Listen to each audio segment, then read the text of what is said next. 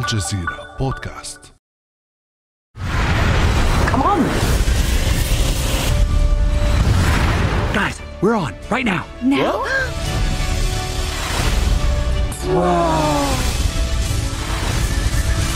Tell me you're not thinking what I think you're thinking. Hold on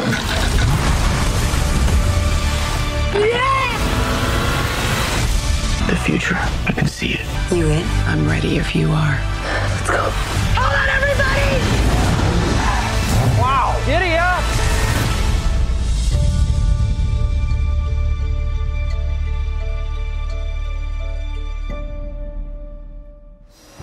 الشاشة الكبيرة سيدة الترفيه تعيدنا في كل عام بمئات الأفلام من وحي الواقع والخيال.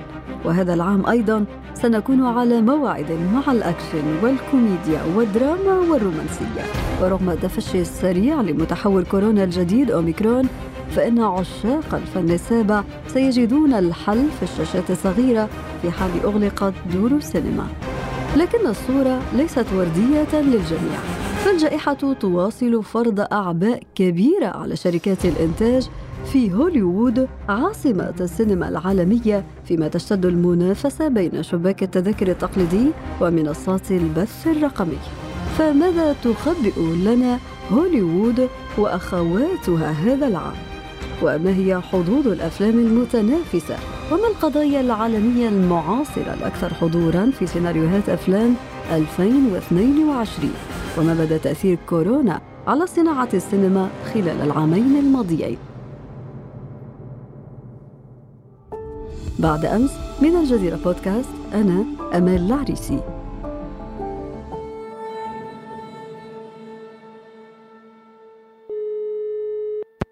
هذه الحلقة سنذهب معكم مستمعين في جولة في عالم السينما مع الناقد الفني ومحرر شؤون السينما في قناة الجزيرة الزميل أستاذ خليل حنون.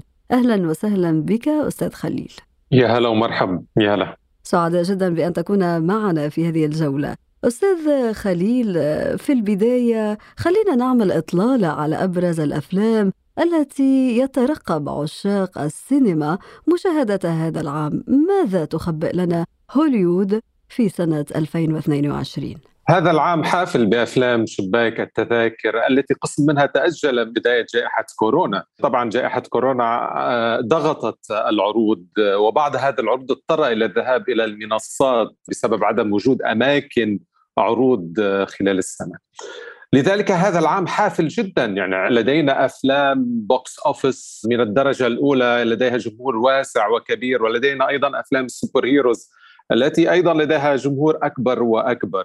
يعني ربما الأبرز هذا العام لنتحدث حول أفلام ال box office، الشهر القادم لدينا موعد مع فيلم من أفلام الكوارث المخرج متخصص في هذه النوعية وأفلامه حازت على نجاحات كبيرة مثل Independence Day و2012 و The Day After Tomorrow.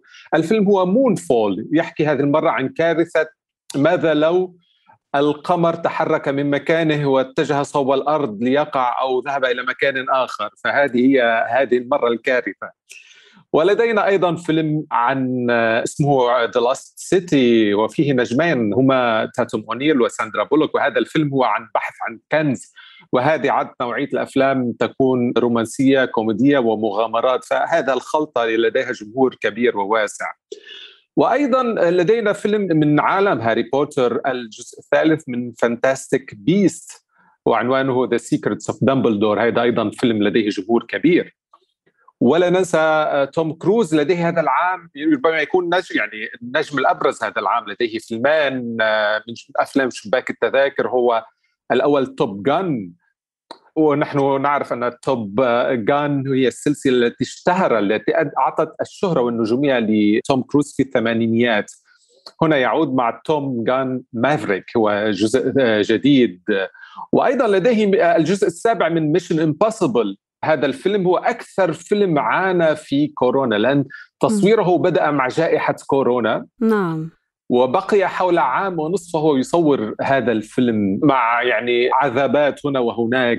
سنتحدث عن تأثير جائحة كورونا على صناعة السينما. بما أنك أشرت إلى توم كروز وغيره من الممثلين برأيك أستاذ خليل من من الممثلين سيسطع نجمه هذا العام؟ هناك الأعين الآن تتركز على روبرت باتنسون في فيلم ذا باتمان يعني ربما هو أكثر ممثل يتطلع الجمهور ليرى كيف سيقدم هذه الشخصية. لديه تحدي كبير روبرت باتنسون ضمن هذه الشخصية The Batman طبعا بعد نجاح فيلم سبايدر مان لتوم هولاند توم هولاند لديه فيلم آخر Uncharted أيضا. أظن سيكون له إقبال كبير يعني العالم أيضا بسبب هذا النجاح لسبايدر مان. سيتجهون إلى Uncharted ومشاهدته. وأيضا من بين النجوم هناك فيلمان لبراد بيت هذا العام.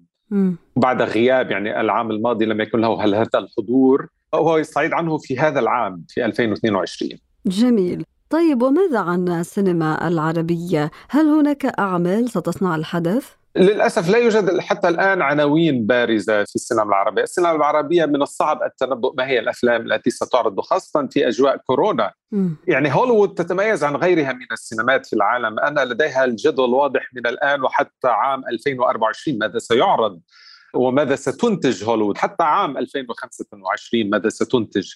فهذا هذا الأمر غير موجود في باقي السينمات وخاصة في السينما العربية. أنا لاحظت أنه في حديثنا يعني كورونا فرض نفسها فرض نفسها يعني أفلام ومهرجانات تم تأجيلها على مدى سنتين الماضيتين خسائر بالمليارات من الدولارات لدور السينما وشركات الإنتاج. وتأثيرات كورونا في المقابل لم تكن سلبية للكثيرين. هناك انتعاش كبير في أرباح وإيرادات منصات البث الرقمي وعلى رأسها نتفليكس التي حققت قفزة كبيرة في مداخيلها ومعها احتد الجدل حول تغير مستقبل السينما إلى الأبد وكذلك تغير سلوك واهتمامات الجماهير. أستاذ خليل هل يمكننا القول أنه الجائحة منحت فرصة للمنصات الرقمية لسحب البساط من تحت أقدام دور السينما التقليدية؟ يعني الأمر شائك نوعا ما طبعا هناك تغيير حصل وهذا لا شك فيه ما قبل كورونا هو غير ما بعد كورونا. ما قبل كورونا أيضا كان هناك نتفلكس بشكل عام وكان الصراع بينه وبين الشركات ولكنه لم يأخذ كثيرا من حصة هذه الشركات هو أخذ وجود نتفلكس قبل جائحة كورونا أخذ من حصة المشاهدة التلفزيونية أكثر. يعني بقي السينما يعني قبل كورونا وصلت الإيرادات إلى رقم قياسي في السينمات 43 مليار دولار كان إيراد عام 2019 فنتفلكس كان تأثيرها بسيط ليس التاثير الكبير. لكن مع كورونا اتجهت كل شركات هوليوود إلى المنصات. يعني أصبح لدى كل شركة في هوليوود منصة أو لديها شراكة مع منصة سواء نتفليكس أو غيرها. اذا المنصات أصبحت جزءا من هوليوود. يعني هي جزء من هوليوود ولكنها لا تشكل بديل لأنه الفضاء الافتراضي بشكل عام فرضته كما ذكرنا جائحة كورونا للتكيف مع الوضع وحتى يجد شغفهم عشاق السينما وهذه الأفلام الشهيرة على منصات البث الرقمي أليس كذلك؟ نعم هنا أود أن أذكر ما الذي تغير يعني. مع هذه الشراكة، الذي تغير أن فترة عرض الأفلام في الصالات كانت قبل كورونا هي ثلاثة أشهر. بعد كورونا وبسبب هذه الشراكة وبسبب وجود هذه المنصات أصبحت فترة عرض الفيلم في الصالات هي شهر إلى شهر ونصف. وبعدها ينتقل إلى عرضه في المنصات. وهناك أيضا شركات اتخذت نظام وهو عرض الفيلم في نفس الوقت على منصتها وفي الصالات مثل ديزني وورنر مع شبكتها HBO. ولكن ديزني أدركت أن هناك خطأ كبير في هذا الأمر فتوقفت لأن الأفلام التي كانت تعرضها مثل مثلا Black Widow عندما عرض على المنصات وفي الصالات في في آن معا تعرض إلى القرصنة وهذا أثر على إيراداته من الصالات فأوقفت هذا النموذج ديزني. ولكن HBO ما زالت مستمرة رغم الخسائر التي تتعرض لها أفلامها بسبب هذا النظام. عرض الفيلم في نفس الوقت على المنصة وفي الصالات. طبعا المتضرر الأكبر في النهاية هم أصحاب الصلاه ولكنهم قادرين على التكيف. يعني منذ نشأة السينما ومنذ نشأة هوليوود استطاعت السينما وأصحاب الصلاه التكيف مع كافة المتغيرات. يعني إذا هنا ممكن أن أذكر أمثلة مثلا عند الأزمة الاقتصادية الكبرى في الولايات المتحدة عام 1900 في الثلاثينات مطلع الثلاثينات. يعني صالات السينما بدأت بالإقفال ولكن الذي أنقذها هو البوب كورن. يعني للمفارقة. البوب كورن أنقذ الصالات في تلك الفترة وهذا كان امرا لافتا جدا. لاحقا مع دخول التلفزيون يعني كان دخول التلفزيون مثل دخول المنصات في زماننا هذا ولكن استطاعوا التكيف مع هذا وابتكار تقنيات جديدة. اذا السينما والصالات قادرين على التكيف وإيجاد حلول قدر الإمكان ربما هناك ضرر ولكن يستطيعون تلافي الضرر قدر الإمكان. وربما من بين الحلول التي شهدناها خلال فترات الإغلاق خلال السنتين الماضيتين سينما drive-in أو ما يسمى بسينما سيارات أيضا. نعم يعني كان الملاحظ أن الناس ما زالت لديهم الرغبة بالخروج ومشاهدة الأفلام. هذه الرغبة لم تتوقف. لذلك شاهدنا انتعاش ال drive-in الصالات مشاهدة الأفلام في السيارات. الملاحظ كان بالنسبة لشركات هولود وعلى أساسه ستبني لاحقا وستنتج الأفلام.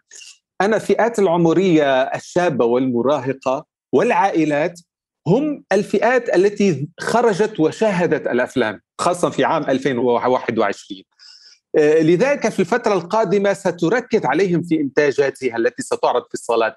أما الفئات العمرية الأكبر 25 عاما وما فوق فضلوا البقاء في المنازل وعدم المخاطرة والذهاب إلى الصلاة لذلك ربما الأفلام التي ستتوجه إلى هذه الفئات ستعرض على المنصات أكثر من الصالات. هوليوود يعني استطاعت أن توجد آلية عمل وتفرض بعض المعايير لتصوير البرامج والمسلسلات في ظل جائحة كورونا. كانت أبرز الشروط يعني في هذه الفترة خاصة على صعيد الكتابة أن الكتاب السيناريو يجب أن يكتبوا المشاهد بأقل عدد من الأشخاص موجودين داخل المشهد. وأيضا إيجاد يعني طريقة أن تكون أن نكون ممثلين في معظم الأوقات بعيدين عن بعضهم البعض. التقليل بما معنى بالمشاهد الحميمية أو المشاهد العراك بين مجموعات كبيرة. يعني بحكم آه بحكم بروتوكولات التباعد يعني. نعم لاحظنا أيضا أن هذه الأمور أثرت يعني ربما النموذج هو Mission Impossible النموذج الأكبر لهذا الموضوع. حدثت فيه عدة حوادث. أعطتنا فكرة عن ماذا يحدث وخاصة حالة التوتر التي كان فيها توم كروز ونقل تسجيل صوتي له وهو يعنف الموظفين والعمال عمال التقنية في الفيلم كيف هم يستهترون بالإجراءات. وسبب هذا الغضب والتوتر عند توم كروز أن أي إصابة في موقع التصوير كان يعني إيقاف التصوير وإجراء فحوصات للجميع وأيضا تأجيل هذا التصوير لفترة. وهذا كله يعني فيه تكاليف عالية. لذلك هناك عدة أفلام تضررت بسبب عدم الالتزام بالإجراءات وبسبب وجود إصابة واحدة حتى لو كانت هذه الإصابة بأحد السائقين يعني الذي يأخذ ممثل ويعيده. فكان الجميع يتعرض للفحوصات وإيقاف التصوير على الأقل مدة من أسبوع إلى عشرة أيام. إذا هذا الفيلم استغرق وقتا طويلا بالفعل بسبب هذه الإجراءات. تضرر أكثر من غيره ولكنه وصل إلى بر السلام وإلى بر العروض وسيعرض هذا العام. إذا هوليوود استطاعت التكيف ولكن مع تكاليف إضافية من هذه الناحية.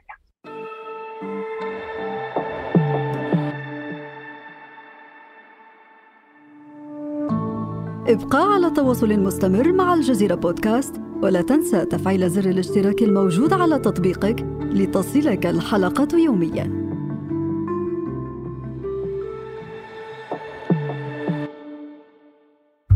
نصل هنا في هذا النقاش الممتع معك أستاذ خليل للحديث عن أبرز القضايا العالمية المعاصرة التي من المتوقع أنه تكون حاضرة في سيناريوهات أفلام 2022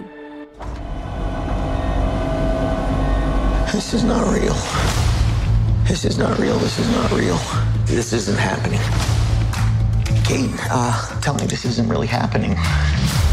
I hear there's uh, something you don't like the looks of. We discovered a very large comet. Oh, good for you. It's headed directly towards Earth. This comet is what we call a planet killer.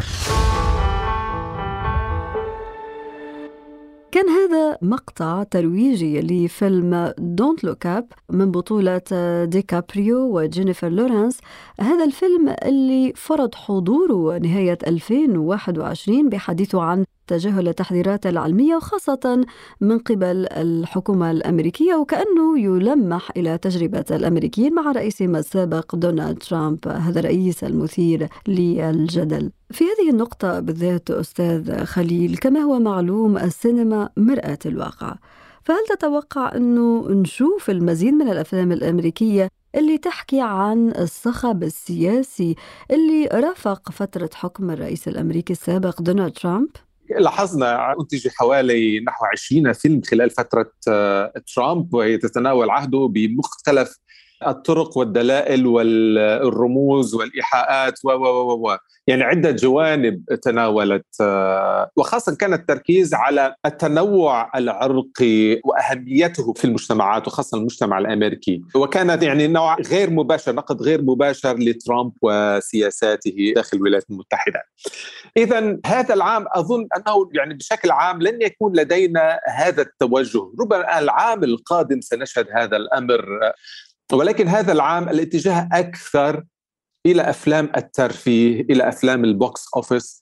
هناك يعني مخرجين كانوا يعني عملوا أفلاما تنتقد الرئيس ترامب أو فكرة العنصرية داخل الولايات المتحدة مثل المخرج جوردان بيل. لديه فيلم هذا العام. لا ندري إذا كان سيتناول لأن هناك لا تفاصيل عن قصته ابدا.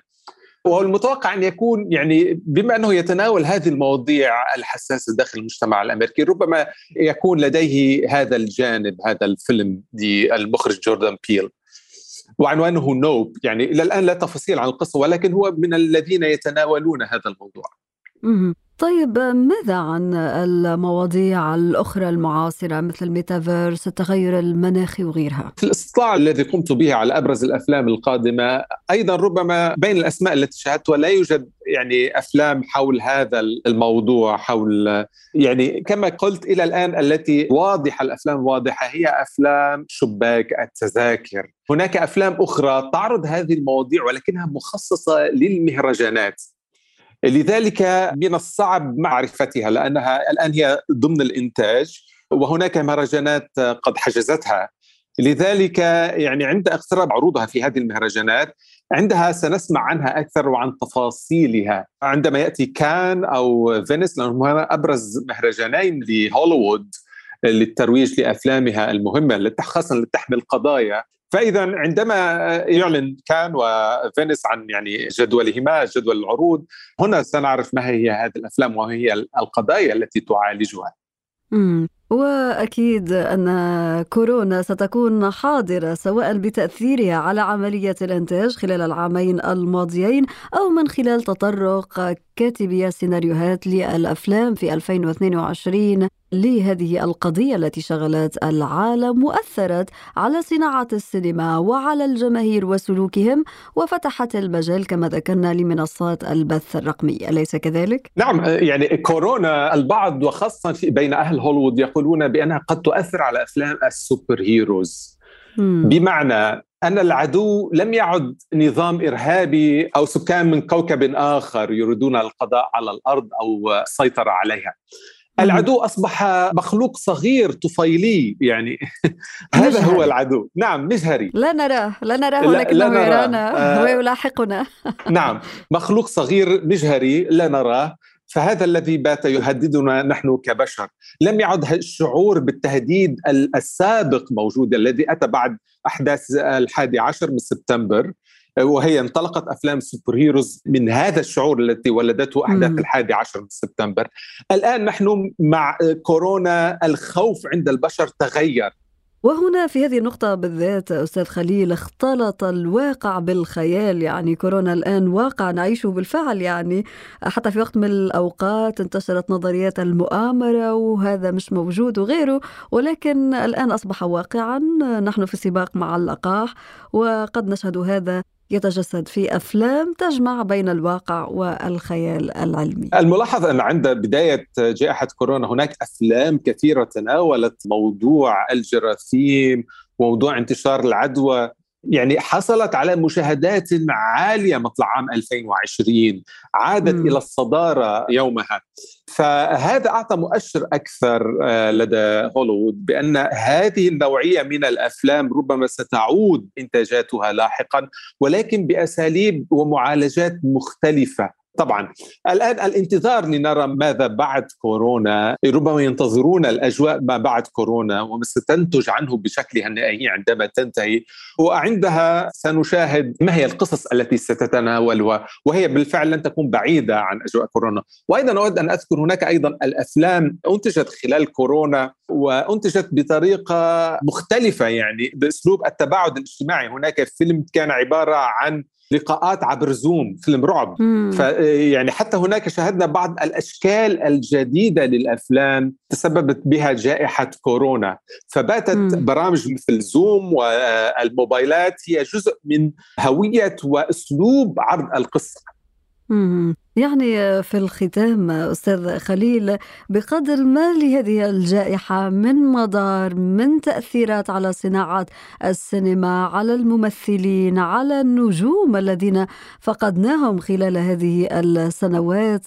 الأخيرة والذين تضررت أعمالهم من منتجين من كاتبي سيناريوهات وغيرهم يعني لها فوائد أليس كذلك؟ نعم يعني لها بعض النواحي الإيجابية كما قلت السينما صناعة السينما بالنهاية هي مضطرة للتكيف مع كل شيء حولها وسرعة التغير والتكيف عندها عالية جدا لأنها معرضة لخسارات كبيرة إذا لم تنتبه لهذه التغيرات حتى لو كانت بسيطة. الآن نظام قائم في هوليوود قائم على الدراسات يعني من خلال قسم ال marketing هو الذي يحدد التسويق قسم التسويق هو يقوم بدراسات دقيقة لأي فيلم ولأي فكرة تود هوليوود معالجتها في أفلامها. لذلك يعني لم يعد الأمر مثل السابق. حتى هناك بات نوع من الذكاء الاصطناعي بعض البرامج من الذكاء الاصطناعي التي تلجأ لها هوليوود لتحديد مم. إمكانيات النجاح وبحسب أي بلد. الزميل خليل حنون الناقد ومحرر السينما في شبكة الجزيرة. شكرا جزيلا لك على هذه الحلقة الممتعة والجميلة. شكرا لكم. شكرا. كان هذا بعد أمس.